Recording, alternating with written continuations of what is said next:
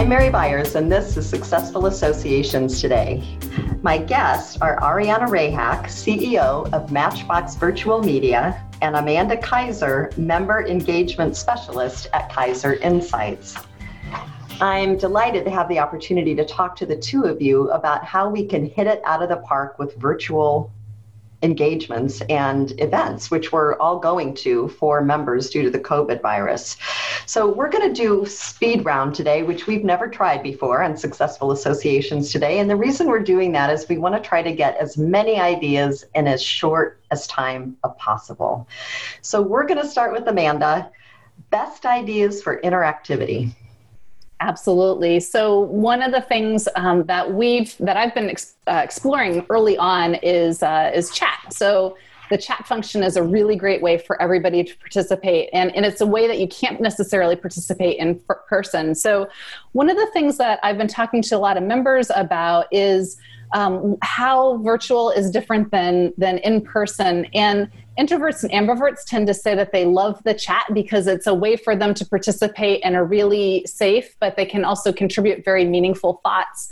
Uh, and extroverts will say that they don't like virtual conferences unless there is an active chat because it brings it alive for them. So I know that there's a lot of talk about chat, but it is a, it can be a really important way for people to engage.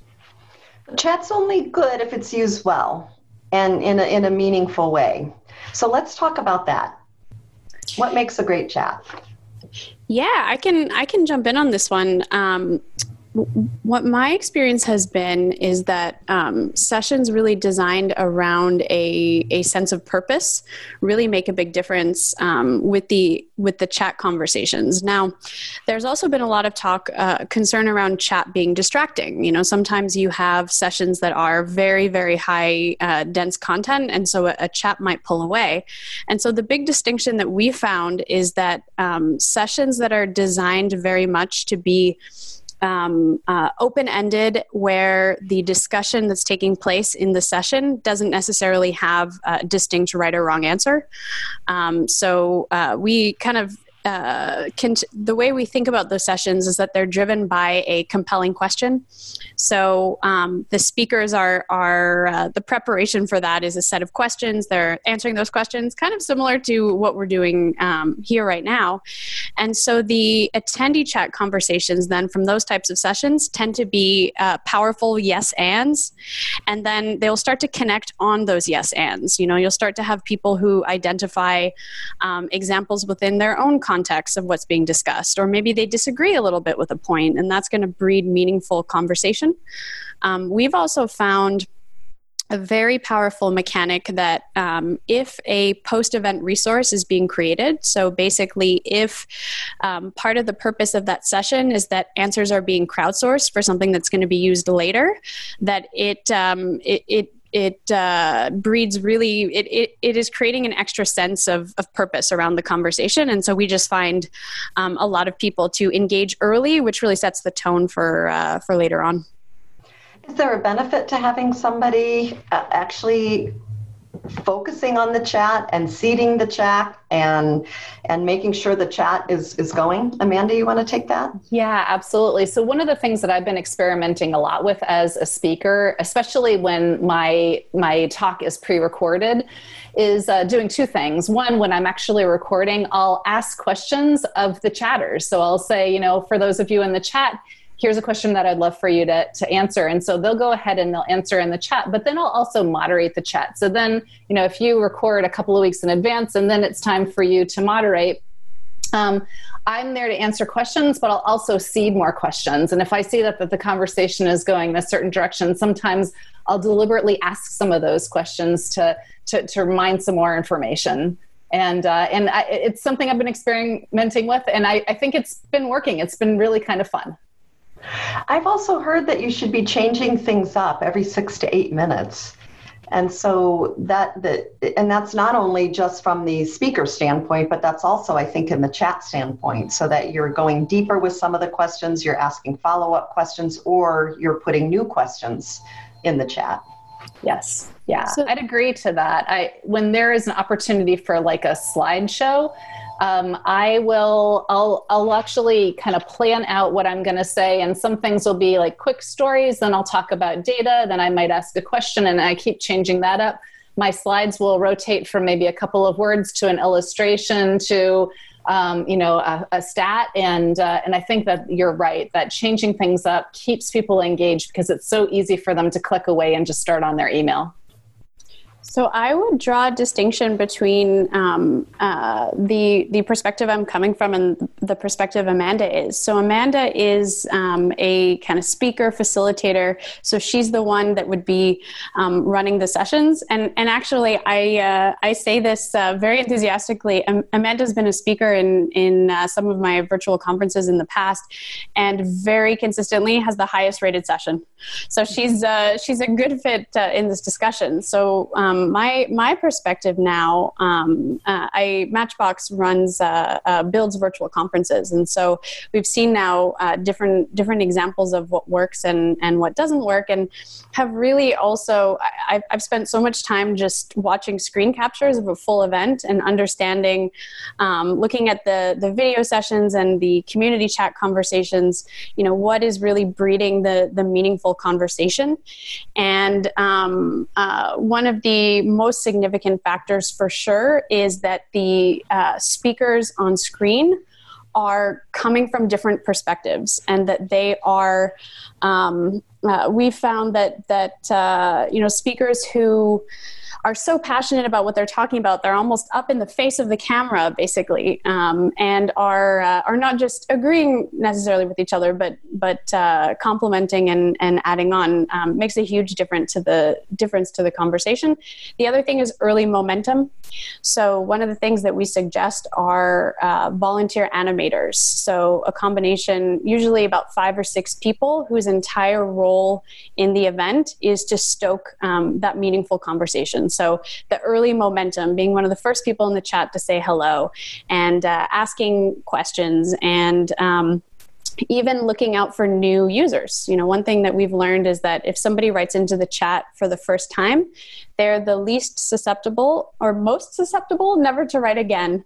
Um, basically, the most at risk of never writing again, um, unless they're recognized or positively reinforced in some way. So we'll give uh, volunteer animators basically a list of um, uh, a list of instructions or, or, recommendations for how to uh, uh, how to be just basically positive beacons in the chat.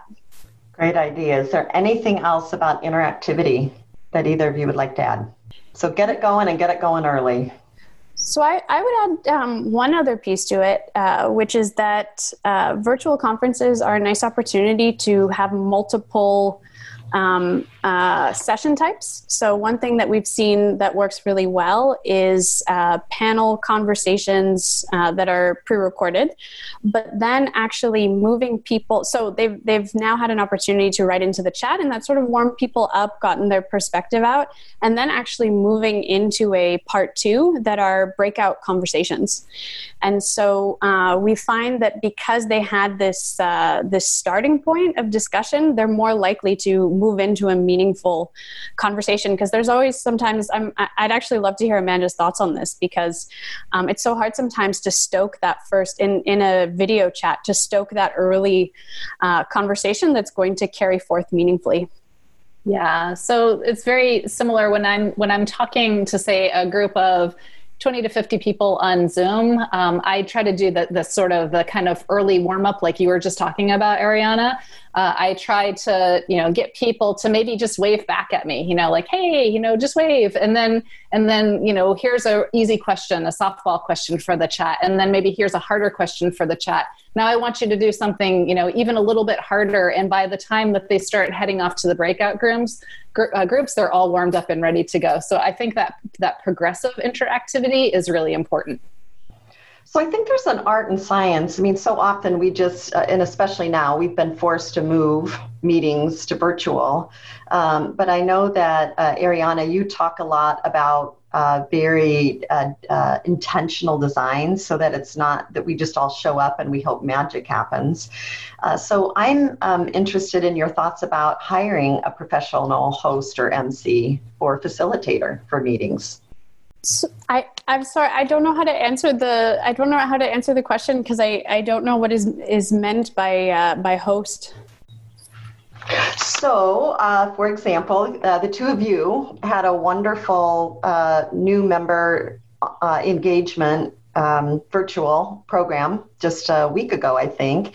And Amanda did a fabulous job interviewing panelists and keeping the conversation going. So it was almost like you had a, it was like a TV show. She was like a, a TV host. And so rather than just letting each panelist present their eight minutes, you had interactivity going on and uh, i know that, that it was pre-recorded and then you had your panelists participating in the chat which i think is a fabulous idea another great way to do intentional design but but it's the difference between somebody who does it regularly and facilitates regularly, leads virtual meetings regularly, versus maybe somebody who's an industry speaker and ha- has done a webinar or has, has, has facilitated a Zoom meeting, but doesn't do it regularly and may not do it with ease. Yeah, sorry. So the the term we the, the term I, I use is a discussion leader. So basically, in the so sometimes uh, uh, there will be an MC or host that is kind of throughout the the duration of a full event. They're popping up in multiple places, kind of announcing the next session, that kind of thing. Um, discussion leaders in the panel conversations are actually, I find, um, the most important variable for a positive session. Um, a discussion leader has by far the hardest job um, of, of any of the others in the group. Um, many times that's the, the planning in advance, but also just to do it, just to do it well means to be able to kind of be in a conversation at the same time as on it. So um, to be able to um, see, you know, the distribution among who's speaking the most, and kind of recognize the social cues of when somebody is, wants to add something, or you know, when a conversation needs to move a different way. And it's so rare that a, a good discussion leader will will they may plan their questions in advance, but um, oftentimes uh, conversations organically go in different directions. So be able to kind of pivot on the fly. The other thing is if the session is being recorded um, in advance and uh, and the the folks are in the chat as well. Um, exemplary discussion leaders are um, stoking conversation in the chat as well as uh, on video. And so I, I, will say when I um, uh, when I think of the exemplary discussion leader in my head, it's it's Amanda. Truly, um, she's kind of defined what what that has meant for us in in our space. So Amanda, would love to hear your thoughts on that. Yeah, absolutely. So um, I do now, after working with uh, Ariana and her group on on a few of these, I've got like a little checklist of everything that I want to do, and and so uh, for me, it's it's kind of twofold. I'll I'll make sure that my speakers are administratively ready. That we we do talk about the importance of sound and background and all of that good stuff we talk about that that, that this is a um, it's a conversation. It's not a soapbox for anybody. And so everybody just tries to talk for 30 seconds or a minute but really no more than that. And um, and we always get together ahead of time so that everybody can feel really comfortable with each other and find out where their similarities and differences lie because that friendliness then shows up when you're actually doing the recording. And um, and i also play the role of cheerleader. So what I find is I tend to get uh, a group of people who um, some are very used to this format and then and some of them are not very used to this format. And so i'll talk to them about you know how it's no pressure because we're recording just us and uh, and then the chat is no pressure because you're not on camera. And and uh, and i i will you know thank everybody profusely. So you are asking a question about whether to hire a professional or not. And and i think some of what a professional can do for an association is really key and and and start um, especially like a keynoter. Your your very first session that you're going to do that person can set the tone for the rest of your virtual conference just the way an mc might. So if you hire somebody who's got that you know warm and engaging tone or somebody who's the cheerleader uh, that tone tends to inspire a lot of engagement and participation and it really does carry through your conference and Ariana, you mentioned an MC. Tell us a little bit about how you've seen MCs used and if there's uh, ever a situation where they're overused.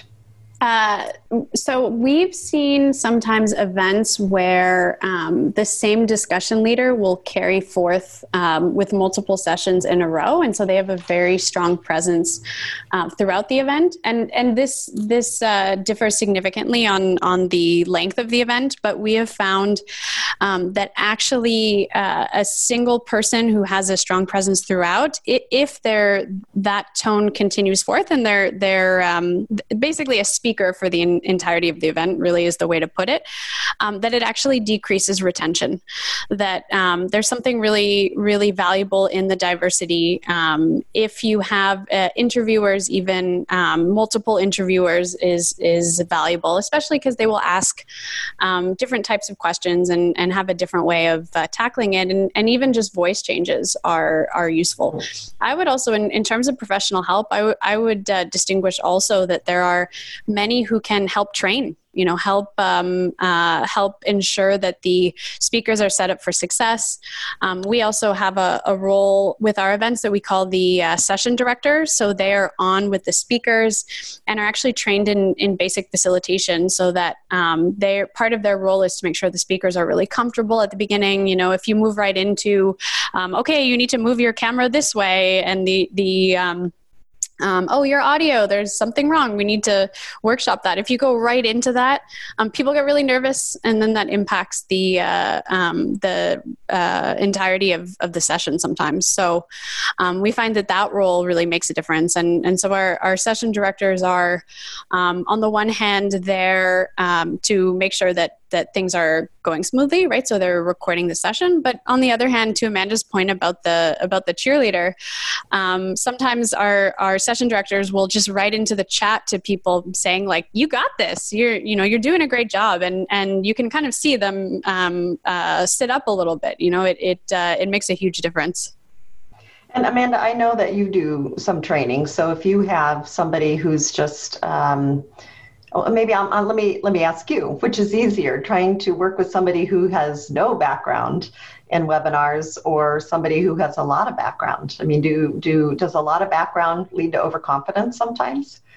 You know, I don't know. I think there are some people who have worked so hard on their presentation that they want they want to give their presentation. You know, they want that whole five or ten minutes just to and and so uh, part of that the pre, you know the pre work before we get even get to the recording is really talking a lot about that kind of conversational style. So you can see it come out fairly quickly when you start you know talking about um, what we're going to be talking about what our goals are and how we want our audience to feel and what we want them to come away with.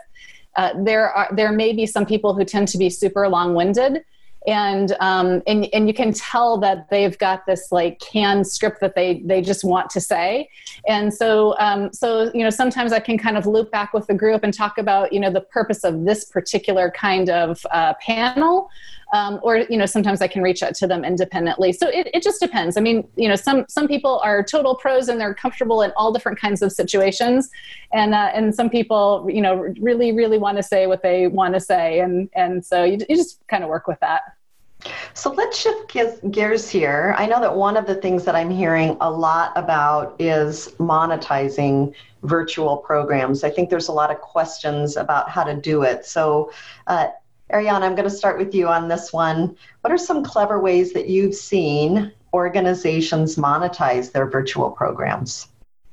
Sure. So um, there are kind of there are two main sources of, of revenue. One would be ticket sales, and one would be sponsorship. Um, the the recent shift to virtual conferences have been an interesting um, kind of sh- uh, overall shift with the sponsorships as well, because previously it was how do we source sponsors, and now it's how do we keep them. And so um, a lot of the associations we've been talking to are, are scared to have that conversation because they're worried that there's going to be something lost there. But actually, in, in our experience, there are things that, that can be offered virtually um, and ways to connect that aren't possible in the in person. So actually, kind of um, uh, flipping that narrative on its head will, uh, um, uh, will serve associations well. So, for example, uh, one of the most common things that we see in the virtual conferences are uh, short uh, video ads, essentially. But when, when I say ads, actually, um, the ones that do well are actually uh, educational pieces, right? So short videos giving advice or, or food for thought. And uh, virtually, one opportunity is to um, attach a, a, call to action directly to that uh, video. So let's say the video is talking about some uh, tips that a company has um, contained in an ebook that they've created. And so the call to action at the end is, hey, would you like to download this ebook? Um, we've seen conversions as high as 50% of attendees saying, yes, I'm, I'm interested in that, um, in that opt-in. So uh, that that's one possibility. The other thing, you know, I, I really encourage those win-win-win scenarios where, um, and and this will differ significantly industry, um, profession, and and really the the culture of of of sponsorship. But um, sometimes you can create really compelling content with your sponsors that are going to be um, hitting on things that the members care about. Uh, particularly right now, there are so many shifting needs, and so to be able to find find um, corporate partners who can speak meaningfully to challenges that are taking place. You know, the the best example uh, from from my past working with a sponsor was one who came to us saying, "Okay, what are the biggest challenges of uh, of your community?" So what we did is we we looked back at the data of uh, we had, we had asked the question, "What organizational challenge keeps you up at night?" So having pulled out some of those macro trends, we said, "Okay, these are the main things that they're concerned about," and they said, "Okay, well, this one we can speak to really effectively." And they they created their whole session around that and and uh, it was a very high rated session um, by the community uh, otherwise as far as uh, you know other kind of interesting uh, things to think about. Um, one area that that we've seen a lot of potential in is the idea of sponsoring tickets. So basically, it's a, it's a combination of, uh, of the two revenue sources. So the, the best example I can give you came from this was a virtual conference pre COVID, actually, which seems like a million years ago now at this point. But uh, it was um, this was done by uh, with an association that we work with uh, called TAPPI. So they're in the pulp and paper industry, and um, they so uh, one of their areas of interest is engaging their students. And so they created a um, uh, ticket price, a specific ticket price for students that was um, very, very low comparatively, but they still uh, anticipated that they weren't going to have a very high um, number of students attending because there was a, a, low willingness to pay for it. And so, what they did, um, this was something we suggested to them just to see if it would work. They created a, um, in, in their sponsor packages, they created uh, a tier called Student Benefactor. So, for a certain dollar value, a company could make it free for all students. And it was the first one that was purchased and so there were a ton of students that that uh, attended the event because of that. And it just tied really well to the message because they um, you know there was a there was a thank you given uh, to the company for this. And and they um, they participated alongside each other you know in that attendee chat. The the, the sponsor was in the chat. Um, the students were there so they got to see the direct um, you know the direct thing that they had brought to the event. So uh, and uh, I think relevant to note this was the first time that that sponsor had ever sponsored something of of that um, of that association. I've heard that sponsors now more than ever. I mean, the way that they normally reach their target market or their target audience has been disrupted along with everything else. And so you mentioned that there can be a hesitancy for associations to start a conversation but the reality is is your sponsors may need you more than they ever have before. And so you really should be coming from a position of strength rather than a, a position of nervousness like i see so many of them do. Totally. How about the next generation of virtual meetings? What is that going to look like there's um, there's so many great ideas here, and uh, and I think we're just starting to see it. So so in the panic, there there was a bunch of uh, conferences that are just happening now um, on some platforms, and it was it was associations scrambling. So they took exactly what was in person, and then they put that in person conference online.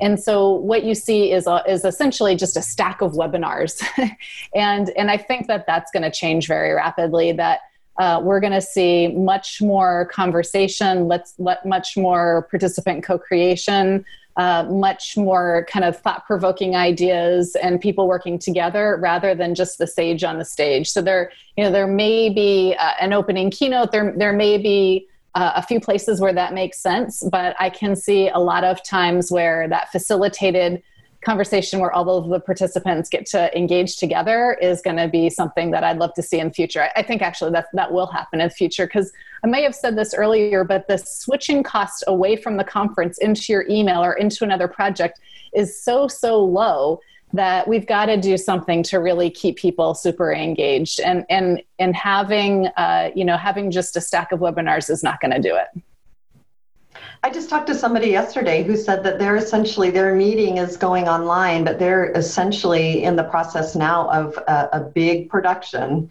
It's not just going to be a webinar. They're actually it's going to be a it's it's going to be like a TV show. It's going to be a broadcast that is going to wow their members and now they have the time to do it because they've uh, they've got months and months to do it. Uh, you know they, they're working with some outside pros. And i think that's part of my message too. It's true that anybody can go online and do a GoToMeeting or zoom and i think those are wonderful tools. But you have to stop and design backwards. Do you want this just to be what you normally do or do you want this to knock their socks off? My own organization, the National Speakers Association, who uh, w- would be meeting in August of this year, uh, had planned a hybrid meeting, and they actually started because of the virus. They've started the meeting now. So you register now, and they are releasing programs along the way, all the way up to uh, the, the meeting in August. And, and if it has if they if they have the ability to be there in person there will be in person events but but they've already started. And so they're actually taking what was just a couple of day event and now they're stretching it out over months. And so great way to enhance member value. So um, what what comes to my mind i think it's a great question. What comes to my mind in terms of some of the factors that are going to forever change the space um, number one is that um, there are so many different creative people who now have this as their medium. So, um, for example, I went and saw my sister is a, an actress. I went and saw a play on Zoom, and um, those those brilliant minds being put into you know how do we make a, a, a Zoom play. Uh, I watching it had all sorts of ideas um, that that came out of it. So I think that just seeing what's going to come out of it, and and um, and uh, event producers who are also extremely creative now moving into the virtual. These are ideas. The, the way that that knowledge is being shared right now online, in terms of everyone trying to figure this out together, just means that we're all going to learn more about um, about things that that we can apply. The other piece to it that is interesting on the on the technology front is I feel that the in a positive way, the technology priorities have shifted. Um, previously, a lot of the platforms seem to be very focused on, on a broadcast out um, uh, uh, broadcast out functionality. Um, when I did my first virtual conference uh, ever, I had kind of promised the community that there was going to be there were going to be video sessions and a speaker Q and A and an attendee chat, and I couldn't find a platform that did all of those things well because it just hasn't been the priority. You know, there's been a lot of let's say webinar programs where it's just really about that broadcasting out, and so now because uh, connectivity is so important, that is that is influencing um, the platforms that come out, the features that are available, the experimentation that people are doing. And so I and and now the the narrative of of people being able to participate for the first time because the events are online. I think that's one of the big reasons why we'll continue to do virtual conferences even when we're able to do in person as a as a way to supplement and so those uh, uh, those priorities in, in my opinion will will carry forth Actually, I attended a uh, so Second City, uh, uh, you know, improv. They do face-to-face meetings. They have three locations, and when this all happened, all of that went by the wayside. But they pivoted very quickly. And a couple of weeks ago, I actually took an improv class online. And I have decided if you can do improv online you can do just about anything online and it actually was a lot of fun and it worked they, they you know they figured out a way to make it happen so i think we're going to see more innovation as a result of, of what's going on amanda i want to go back to something that you said and that is virtual meetings often look like webinars just stacked up. Mm-hmm. And there are a lot of organizations that have fall or winter meetings that were scheduled to be multi day meetings. So, what tips do the two of you have for them if, if they need to pivot? How do you pivot a multi day meeting so that it is accessible for members? Yeah. So I, I love the idea that you were just talking about with the NSA that so so now that we're online we can we can literally throw everything up in the air it your your meeting doesn't have to be on the day it doesn't have to be all day uh, it doesn't have to look anything like it used to look like so you can deliver chunks of content. Uh, you can um, have you can and you can also still do some of the same things that you would do. You could you can still have a happy hour and get everybody together. You know, there's some really interesting things that you could do. Um, so so I think I think you're right. I think what you want to do is you want to work backwards with your goal in mind. So now that we're online, you know, what how what do we what is the function of this conference? There's so many directions you could go. You can you can say, you know, more than tracks, maybe we want to hold conferences for all of our different member stakeholder segments. Uh, so one of the big topics is, um, you know, young professionals and new members and early career folks, maybe they even get their own conference. You know, how cool would that be? We're trying to get them really engaged in the member, the the association, and it's very hard. There's there's so many early career professionals that never get to go to conferences because there's just not the budget for them to go. But now they can attend. So so can you now do engagement strategies that were never offered for you before? So um, you know, if you have a fall or winter conference, you might have time to kind of throw everything up in the air and let it come down. Now, there's uh, there's probably speakers that you'll want to pull from, and, and now you've got you know a list of really great speakers and a really great and really great topics. And there might be things that because of COVID are just no longer um, you know helpful for you and um, and it might also make you rethink uh, again you know not just sage from the stage but how do you start facilitating some more conversations? And what are you know what are more ways for full participant interactivity uh, than you'd been able to do in the past well, I think if you had 100 sessions planned, it's not wise to try to take 100 sessions online. Right. And that means making some hard decisions, uh, you know, running through and, and, deciding what's most relevant based on what's going on now. I think you can't, what, what you picked uh, six months or a year ago may not be as relevant. Uh, but it would be a mistake to do the same quantity and and and to just put it online and i think frankly that this has actually unleashed uh, and uh, some some meeting planners, and it's given them permission maybe to do things that they wanted to do for a while.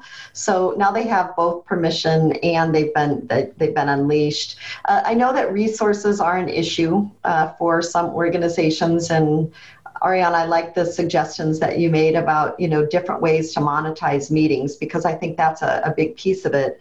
But let's flip this, and I think we've touched on a little bit, but the biggest mistakes that you've seen associations make with virtual meetings?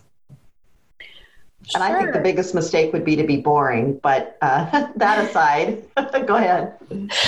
Yeah, I would say um, the the biggest mistake is to be uh, so we've uh, I've seen two kind of uh, diverging mindsets.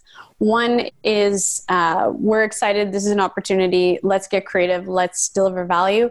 The other side is, oh my gosh, we need to check off the box of having completed this. And so um, the latter, um, the latter side tends to be a bit more um, okay, we had 100 sessions, uh, and so we're going to, we need to make sure that we, we are able to deliver those 100 sessions. Um, and so in terms of, uh, in terms of mistakes within events, I think um, one, one mistake is, is certainly the assumption that if your event was um, uh, from nine to five, that's not going to work virtually. People are not going to be able to to sit through it in the same way. Um, another another mistake um, that that we've seen is um, kind of the the thought that uh, that uh, with a chat, for example, that you know if you just let it sit there, that things will, will occur naturally. There really needs to be that intentional design, um, and also recognizing that for a lot of people, this is new and and scary, and so um, particularly all all of the uh, the speakers, for instance, some of them are going to be doing this for the first time, and so there's a, a nervousness connected to that. So I think one mistake is just not communicating um, enough with the stakeholders of the event. I've also sponsors um, as far as getting their their um, buy into the next phase. Um, one mistake we've seen is just waiting too long to uh, um, to bring them into that conversation. And uh, so so flipping that though, all of those you know quote unquote mistakes, there's an opportunity really to to uh, get ahead of of the curve. Yeah, and uh, some of the mistakes that I've seen lately, as I've been sitting in on on some of the virtual conferences that are going on right now, are uh, picking a platform where the navigation is really odd or cumbersome or just confusing. Uh, people click around for a little bit and then they they're gone. Um, another one would be picking a platform that doesn't really have any opportunities for interactivity, and so you're you're stuck, you know, with again the sage from the stage.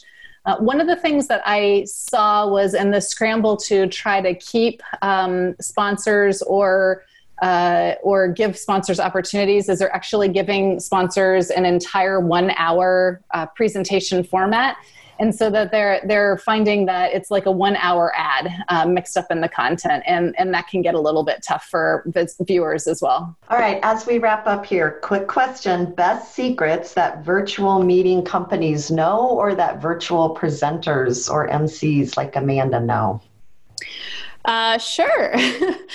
um, I would say uh, the the best secret is if it if it goes well, it's going to continue to happen.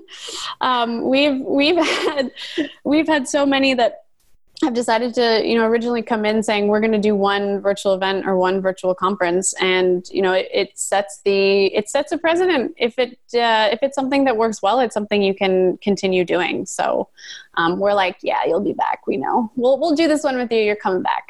I love it. Amanda I think one of the places that we're not really diving into that I'm super excited about is now we get to mine attendee conversations online. In person, people would have conversations and they were like effervescent, right? They just they just went away into the ether.